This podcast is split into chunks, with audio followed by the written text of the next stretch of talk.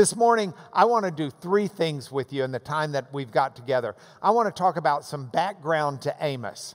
I want to talk about certain passages within Amos, and then we'll have our points for home because Dale Hearn has taught us we have to do that before we leave, and it's a great thing to do. By the way, special shout out to Jersey Village. Uh, they watch this uh, while this is going on, and I'm not able to teach at that campus anymore except through virtual teaching. And uh, I miss being there, and that occurs to me as well as I'm going through this. Now, let's get back to the bookshelf and let's take Amos off the shelf and open it up. The book of Amos is an important book. And it begins with the words of Amos, who was among the shepherds of Tekoa, which he saw concerning Israel in the days of Uzziah, king of Judah, and in the days of Jeroboam, son of Joash, king of Israel. And I think it's important that we talk about the background to this book. And I want to do it in two ways. I want to put it into its historical context, context, but I also want to put it into its cultural context. And if we explore that, my goal is as we read through these books, these Old Testament minor prophets, which is um, probably an offensive term, minor only in the sense, as David said, that they're smaller, not that they're of any less importance. But as we read through them, I'd like them to become something more than bizarro books we don't understand. I'd like for them to become something that's, that's digestible, but also something where we recognize that these were books written at a time when people were people. Because we're all people. One of my buddies, Louis Miori, one of his favorite sayings is people are people, and the church is full of them. And he's right. People are people. And they were people back then. And the things you and I struggle with, the things you and I rejoice in, the things that bring us happiness, the things we strive for, they may translate culturally into a different face, but the, the, the drive, the, the, the heart is still the same. And so I want this to become something where we can maybe even relate to it. And for that to happen, we need to understand the context in which these books were delivered.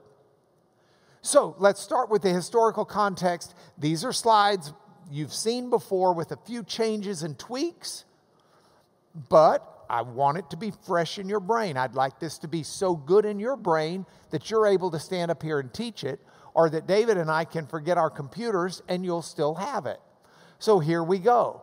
This is the world if we want to look at the world in the 8th century BC, and it's so interesting, I get questions on this when we go to worship. The 8th century BC, 8th century BC means the 700s BC. All right? You got it? It's, it's a weird thing, but that's because from the birth of Christ, which is the BC, you go backwards, and the first 100 years to 100 years BC is the first century. From there to 200 BC is the second. From there to 300 is the third. And so from 700 to 800 is the 8th century BC. All right? So we're in the 8th century BC, the 700s BC before Christ. This is the time when the Olympic Games were just starting in Greece. This is the time where Rome was founded as a city traditionally. Though it's interesting, if you are keeping track of time at the birth of Jesus, time in the Roman world was registered from AUC, from the founding of the Urbis, the city of Rome. So that happens in the 700s, the 8th century BC. Homer writes in the 700s, the 8th century BC, and that's the story of the Odyssey. That's the story of the Iliad. Um, uh, this is also the time period of Jonah and the whale, the prophet Jonah. And so, if we go back and we understand that, then we can concentrate a little more fully on what's going on in the area that's relevant to Israel. Israel is not yet sending teams to the Olympic Games, so we don't care as much about the Olympics. And we don't know of any Israelis that are headed over to uh, Rome to help uh, Romulus and Remus and the foundations of Rome. But we do know what's going on with Egypt, uh, or with the, the areas relevant to Israel. To the north is the Assyrian Empire mega empire, been around for centuries and centuries and centuries. It's kind of like an amoeba, it, it blob shape changes its boundaries depending upon who it's fighting and who it's beating or who's beating it. But you've got the massive Assyrian Empire and you've got a massive Egyptian empire that's been around for centuries and centuries. And that's true even if we chart back to the time of Abraham but let's start with about 1500 BC. And if we go back to 1500 BC, we've got this situation. And then in between those empires are kind of more tribal, but it's not actually as tribal all the way. Some of them are tribes, but these smaller little groups that form their own little kingdom, if you will, uh, but, but they're really, really small podunky. I mean, it's almost too much to call them a kingdom compared to the Assyrian Empire and the Egyptian Empire. But you've got decent sized cities that have set up here and, and a government that's been formed around those with a leader. So that's where we are in the 1500s. Now, somewhere, depending upon how you date things, between 1450 and 1250 BC, out of Egypt comes Moses with the Israelites. And he takes them out of bondage. And I'm a late date guy, so I think this is in the 1250s and during the time of Ramesses II. He takes, he takes Israel, and God moves around and the people, the other areas of, of smaller collective governments, and God places Israel in the promised land. He gives them Canaan. And so Canaan is where they are, and, and you have that. Now, by the time we roll into 1000 to 962, we have the reign of King David. So Moses is gone, but David has got a kingdom and it expands. It's pretty good size. He establishes, he conquers Jerusalem. Israel had not conquered Jerusalem before this. So it's King David that finally consolidates and conquers Jerusalem. It's King David that wants to build a temple in Jerusalem to God. But at the time of King David, God is still worshiped here and there and here and there. Specifically, generally comes down to a couple of locations most of the time, but the pursuit is still after worshiping God in the presence of his tabernacle that, that was part, and the, the, the, the what's the word I'm looking for? The Ark of the Covenant. Thank you. The Ark of the Covenant, wherever it may be. So you've got David. David wants to build the house, but God says, No, you've shed too much blood. You can't build the house. I'm going to let your son build it. And so when he passes on in 962 BC, his son Solomon builds the temple, and it's a grand temple.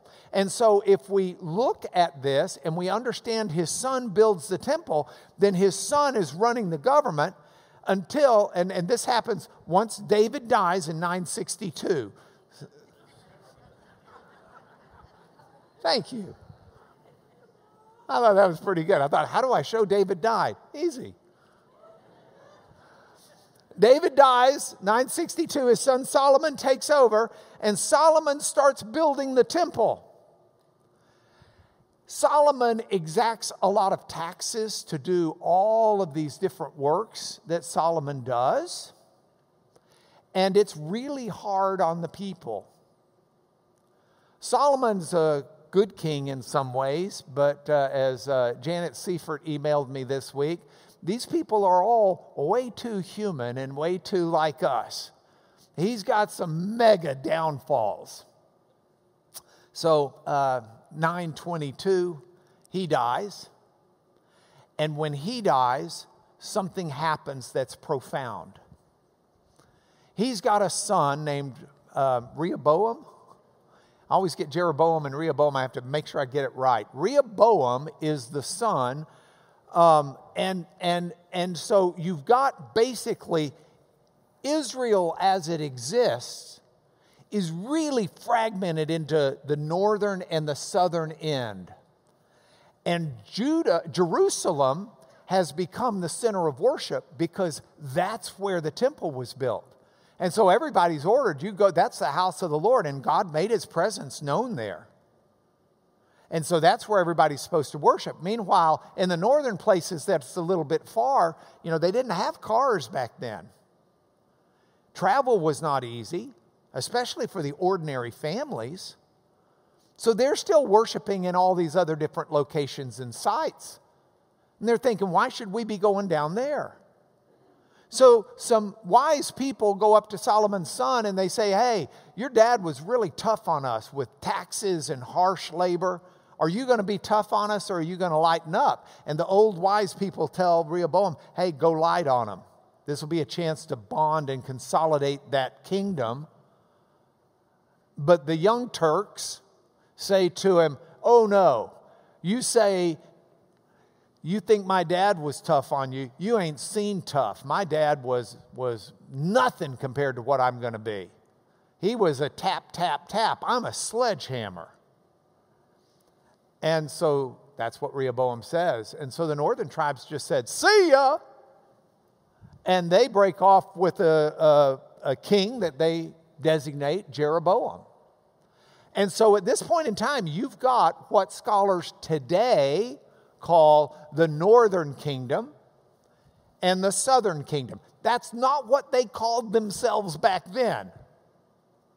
Back then, the northern kingdom would be called Samaria at times because Samaria was a, a, a city where the king would reside often and where a lot of the leadership came from.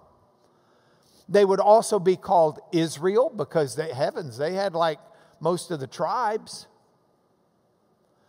They'll be called the house of Jacob at times.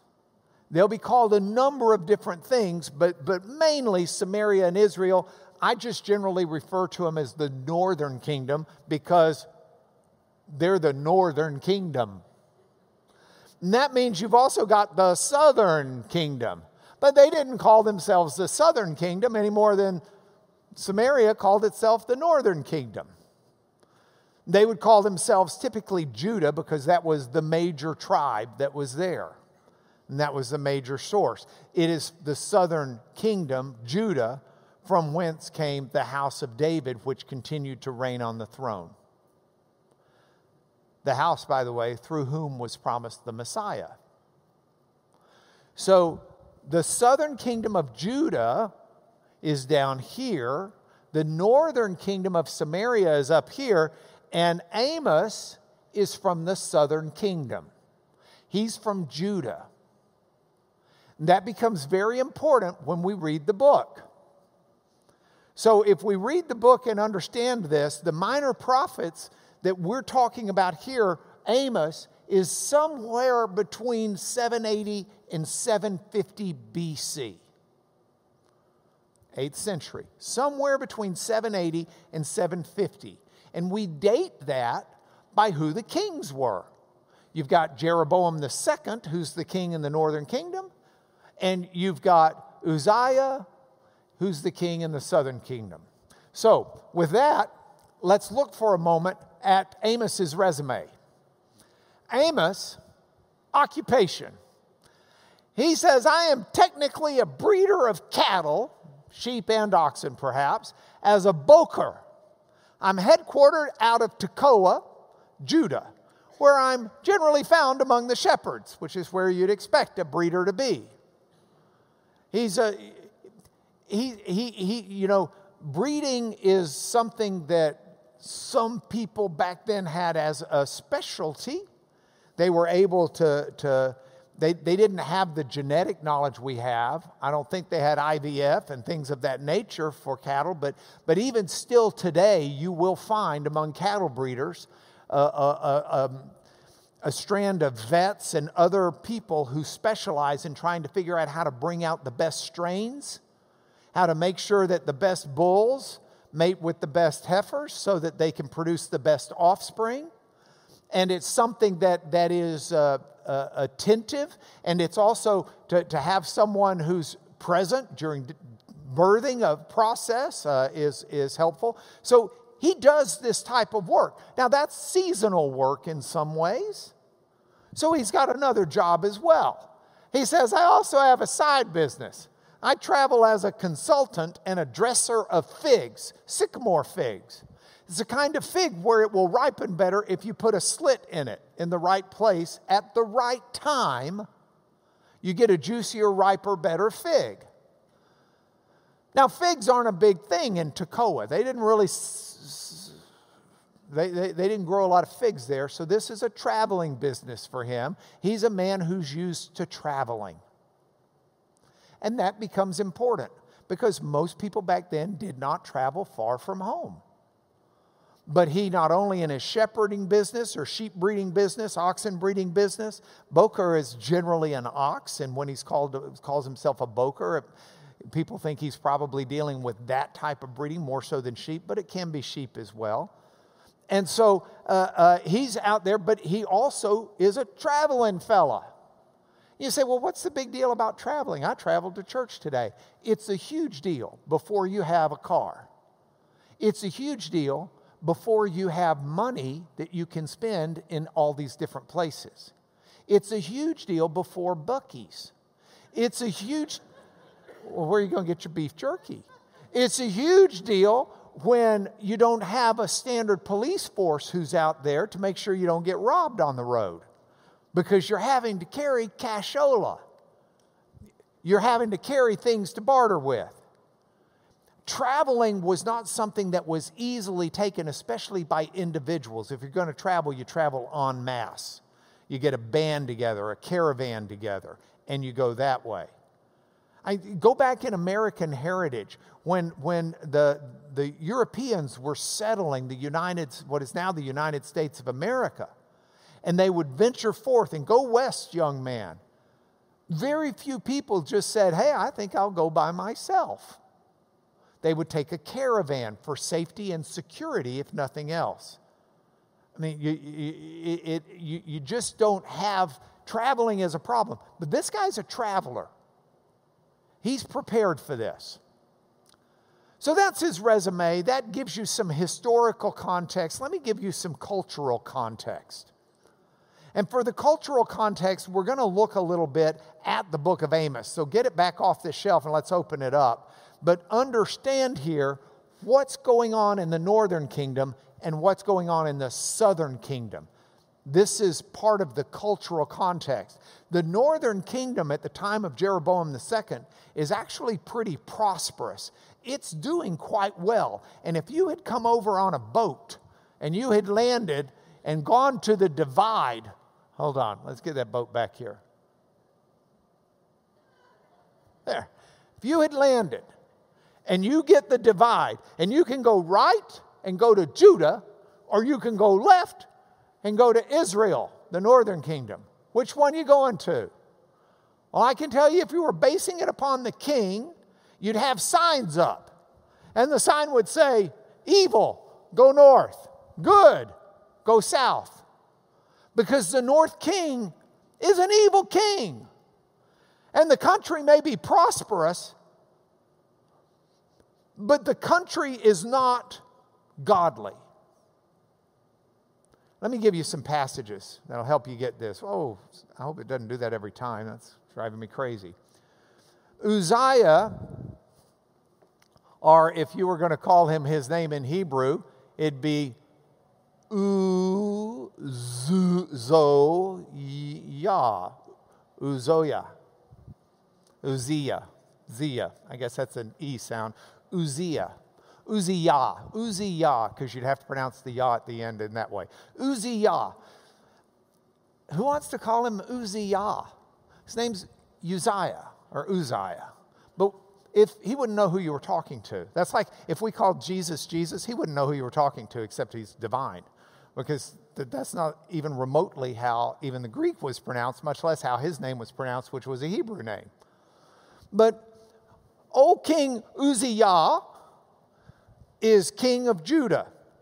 And um, Yeravam, or Jeroboam, is king of uh, Israel. Now, we call him uh, Jeroboam the second, or Yaravam the second, because there was an earlier Jeroboam that was the king during the divided kingdom. So we've got two Jeroboams, common name. So this is concerning Israel. So you've got Amos living in the southern kingdom of Judah, where Uzziah is king, but he's given a prophecy about the northern kingdom, where Yaravam is the king. And the, the, the prophecies need to be understood that way. Now, there's a little bit here that'll apply to Judah and a little bit there that'll apply to Judah.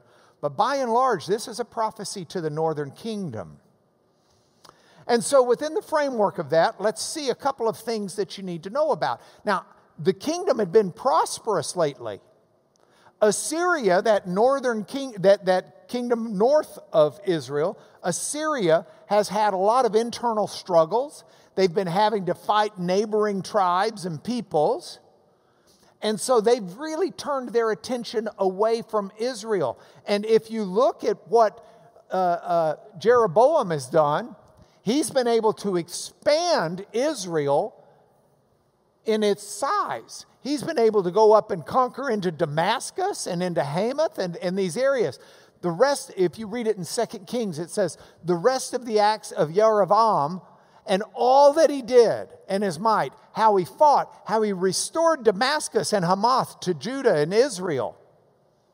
Are they not written in the book of the Chronicles of the Kings of Israel? So he's successful on the battlefield. And he reigns for decades and decades, a long time. And when you don't have to pay tribute to the Assyrians, and you're bringing in success by conquering other people, you can get slaves, and all of a sudden, economic prosperity really elevates. Um, if you go to Costa Rica, Costa Rica is a country in Central America, and if you ever go there, they have a, a literacy rate that rivals the United States of America and at times has exceeded it. They have health care for everyone, national health care. They have amazing infrastructure. They have um, recycling bins and did uh, uh, Doug and, and Celia and Becky and I were down there, I don't know, 10 years ago? I don't know when it was, but they have recycling bins. I mean, it, it, is, it, is, it is incredibly, um, they, they do incredibly well there in terms of modernity, being modern. And one of the reasons why is because in the early 1900s, they made a treaty with the United States of America. And the treaty was if they get attacked or if there's a military problem, the U.S. will defend them. And they will be faithful to the U.S. That's the deal. And as a result, they've never had to spend all this money on a military. So they've taken all that money and poured it into the country and into the people to amazing success. What, what can happen economically when you are at peace is an opportunity for economic prosperity that's different than when you're having to pay a foreign government heavy taxation, when you're having to pay uh, a, a, foreign government, when, when people are coming in and marauding your people and taking away your crops and taking away all your problems. It, it, it, it's a huge economic aspect to the country. And so during this time, there was great fruit in a 40 year reign. Scott Callahan's not here this week, or I'd just have him come stand up here wearing that shirt that he had that looked like it had fruit on it. But there was great fruit in a 40 year reign. I mean, before, most of the houses are made out of unbaked mud brick. But with 40 years of prosperity, your houses can be made out of hewn stone. And now, all of a sudden, with 40 years of prosperity, you've got a king. And at least the king and a bunch of the rich people, they've got a winter home and they've got a summer home. And Amos references this. He'll talk about, I'm going to strike the winter house along with the summer house and the houses of ivory. Now, that doesn't mean they built their houses out of ivory. Houses of ivory are referencing houses where ivory is used as a significant decorative element. Houses of ivory shall perish, and the great houses shall come to an end, declares the Lord. The fruit of a 40 year reign provided a massive divide between the rich and the poor. This was a massive problem at the time of Amos. Amos 6, 4 through 6 is too large to put on the screen, so let me do it to here. Amos 6, 4 through 6. Look at what he says.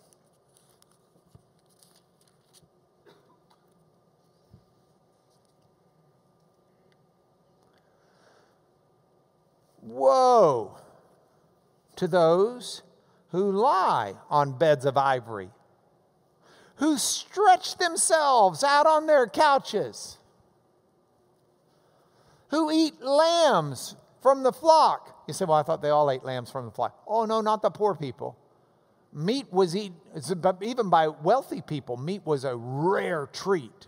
It wasn't uh, an every, you know, three meal, they, they did not eat paleo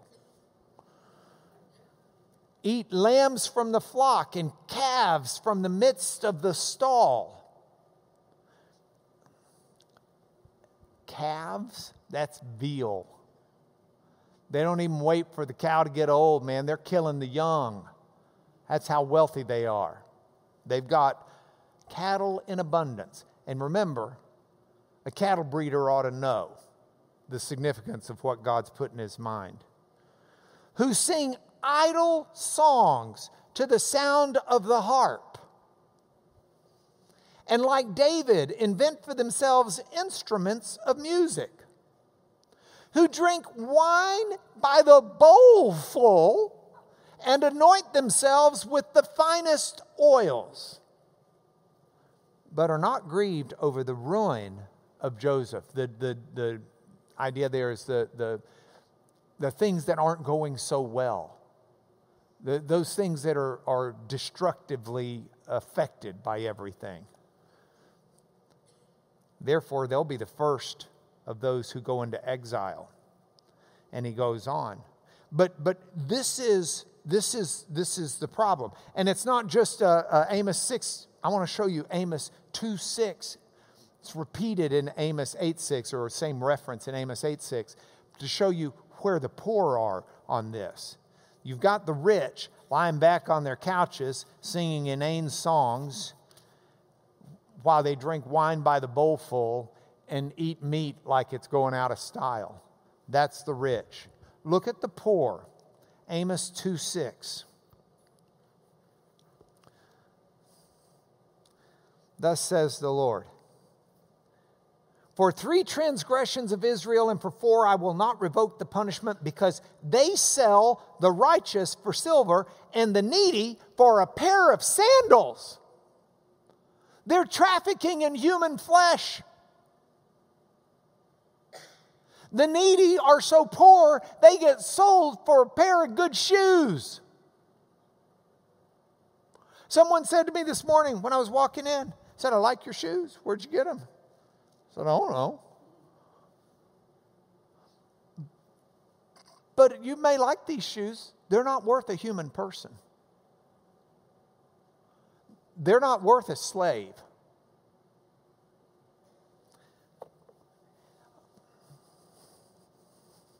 That's the divide between the rich and the poor.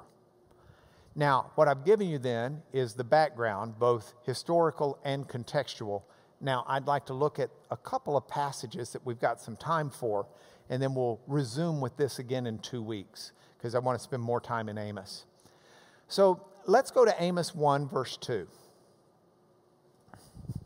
God, uh, Amos uh, gets sent north He's, he's on, look, he, he's on a vacation. Not.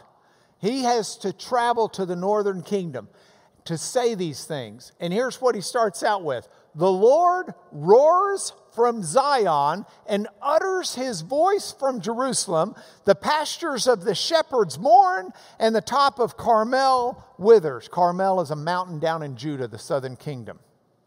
Now, I suspect most everybody in here and probably most people who watch this on the internet are um, familiar with C.S. Lewis. C.S. Lewis, uh, famous for a number of different books, but among those, especially within the secular world where his fame is perhaps greatest, it's the Chronicles of Narnia. And in the Chronicles of Narnia, he tells an allegory of children as they grow up in a make, not a make believe, but in, a, in another land, in another reality. And in that other reality, that other land, Narnia, you have a, a, a figure that's typical of Jesus, of God. And that figure is Aslan, the lion. And if you read about this in the books, you'll find over and over in a number of different books something akin to what I pulled out of the last battle. Do you think I keep Aslan, God, in my wallet? Fools, said Tirian. Who am I that I could make Aslan appear at my bidding? He's not a tame lion. And this is repeated throughout the books. He's not a tame lion. He goes where he will, he does what he chooses. And the voice of Aslan is a roar at times in the Chronicles of Narnia. And I've never had a chance to talk to C.S. Lewis. I was, I think, two when he died. Um, uh, and uh, mom, I'm sure if anybody could have pulled off me having a chance to visit with him, it would have been you, but uh, I don't think uh, uh, that was in, in our life at the time. He's not a tame lion. That, I'm convinced, is something C.S. Lewis grabbed from Amos. The Lord roars.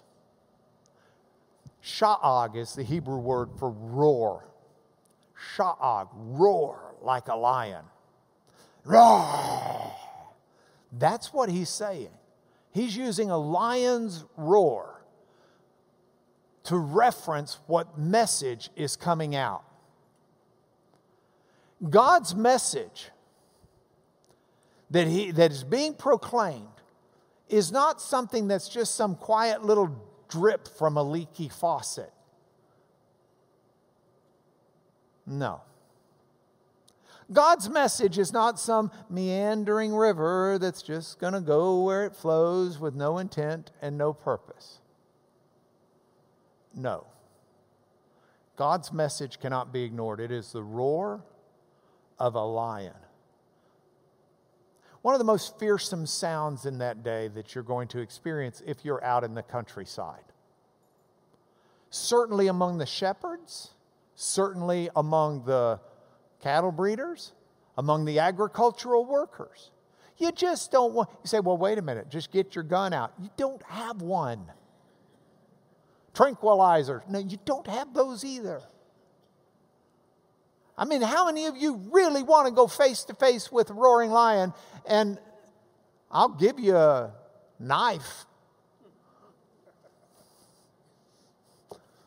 Mel gave me a pocket knife one time. It's a beautiful knife. I'll give you that. You want to go one on one with a lion? The roar of a lion is not to be ignored. It's to be appreciated and it is to be feared. Aslan is not a tame lion. But there's something stunning here that I hope we don't lose sight of. We are part of a vast universe. The universe has more galaxies than scientists can count. We have no clue how many there are. The estimates vary by the trillions and trillions, depending upon who you're reading. And those are galaxies. We're in the Milky Way galaxy. By the way, that's a reconstruction.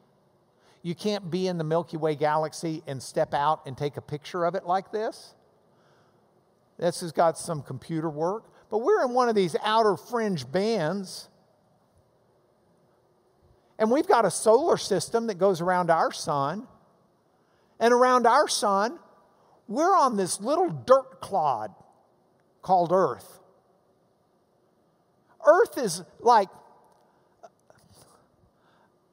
a peanut compared to a basketball compared to the larger planets in our solar system. And on this little dirt clod, on this little uh, uh, planet, uh, in, in this little solar system, in this little galaxy, tucked away in this vast universe, God deigns to take one small little part of the world, Israel, and roar a message like a lion. And I got news for you news that Amos didn't necessarily even have a clue about. God not only did that, but He secured that message so that you and I would have it in our Bibles for us to read right now. 2,700 years later. Which brings up the question Am I listening? There's a message here for me to hear. Am I listening?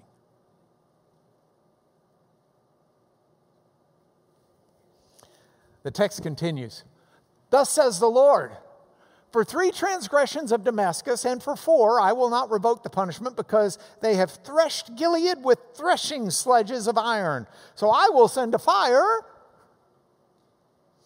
Now, you may remember when I was reading about the selling the poor for a pair of sandals or buying them, um, it had that same three, four, three, four, three, four. It's a poetic rhythm that's followed throughout this. But I got to tell you, I'm, I'm like a math guy. I love math, okay? Is it three or is it four? I would like to know. Thus says the Lord, for three transgressions of Damascus and for four. Well, which is it? Which is it, three or four? Well, let's read and find out. I will not revoke the punishment because, here it is, they threshed Gilead with threshing sledges of iron. Well, that's one. Is it three? Is it four? Is it one? Or maybe it's one that they did three or four times. Let me urge you not to think like you're taking the SAT math section again. Let's go back culturally for a moment and understand numbers were used in a much fuller way than simply counting and algebra. In that era and in that time, numbers served multiple duties. And so the number three was always associated, always is too harsh a word, was associated with the divine, with the heavenlies. The number three is a divine number. You'll see this in other biblical texts. You'll see it even through into the New Testament in the book of Revelation. Holy, holy, holy is the Lord God Almighty, right? Three holies holy, holy, holy. And then is who?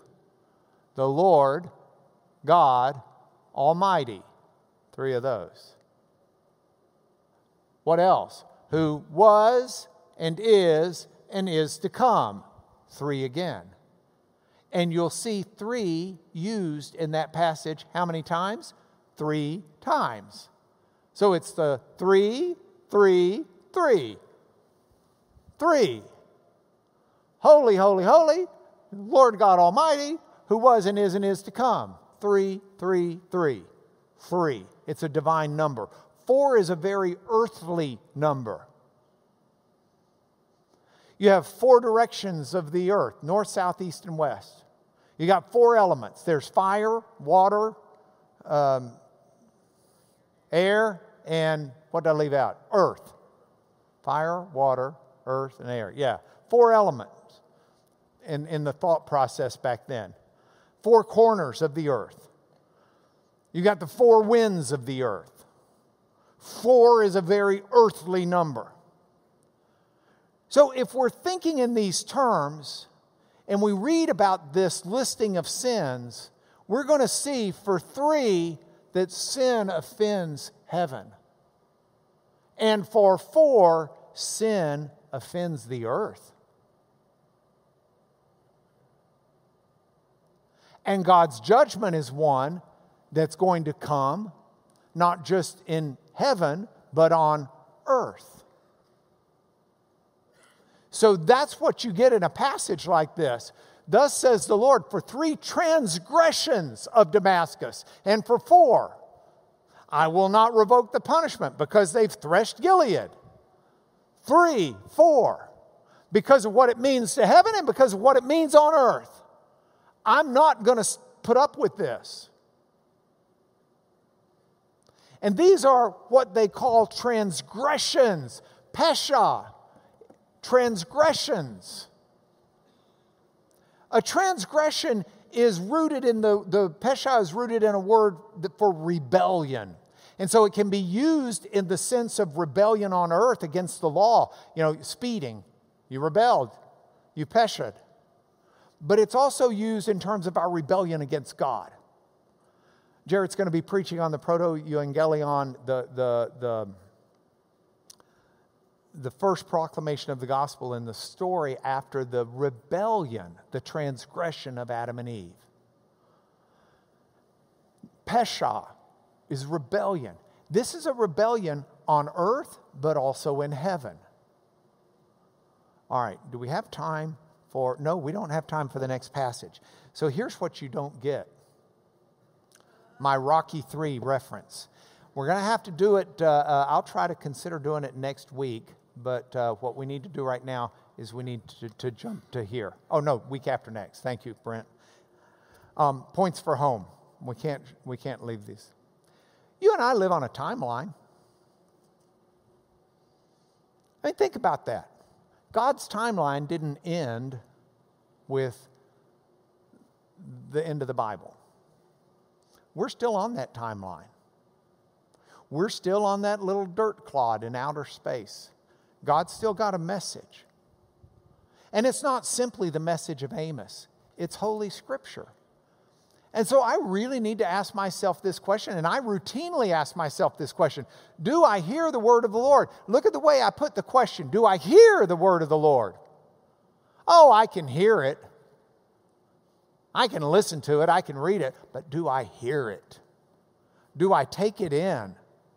Do I find what it says not about my neighbor, but what it says about me? Do I find not what someone else needs to pay attention to, but me. Not what America needs to do, but me. Not what Putin needs to do, but me.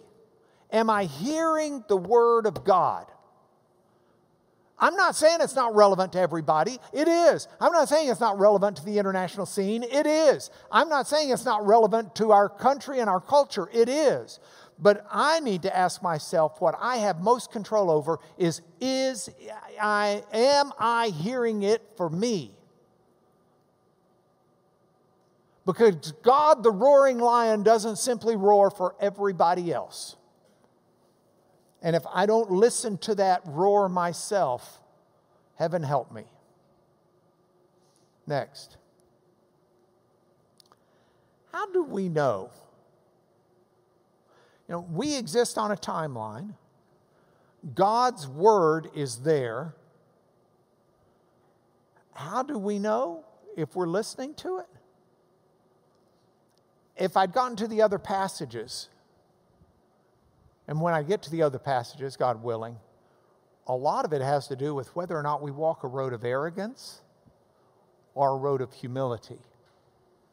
When we read those passages, Janet, that you emailed me about, do we read those and say, Yikes, that's me? Or do we read those and say, Thank you, God, that I'm not like those cretins over there? Because people are people. And nobody's got any basis to be anything other than humble in the presence of the Almighty God. All right. Thank you for listening. Let me give you a word of blessing before we go. Father, in the name of Jesus, I ask your blessing upon all who hear this message that we will attune our ears to hear you speak to us, that it will affect the way we live on our timeline, and that we will come to you and, and, and be present in our lives in a condition of absolute humbleness before you, seeking to exalt you only in our lives. This is our prayer. In Jesus' name, amen.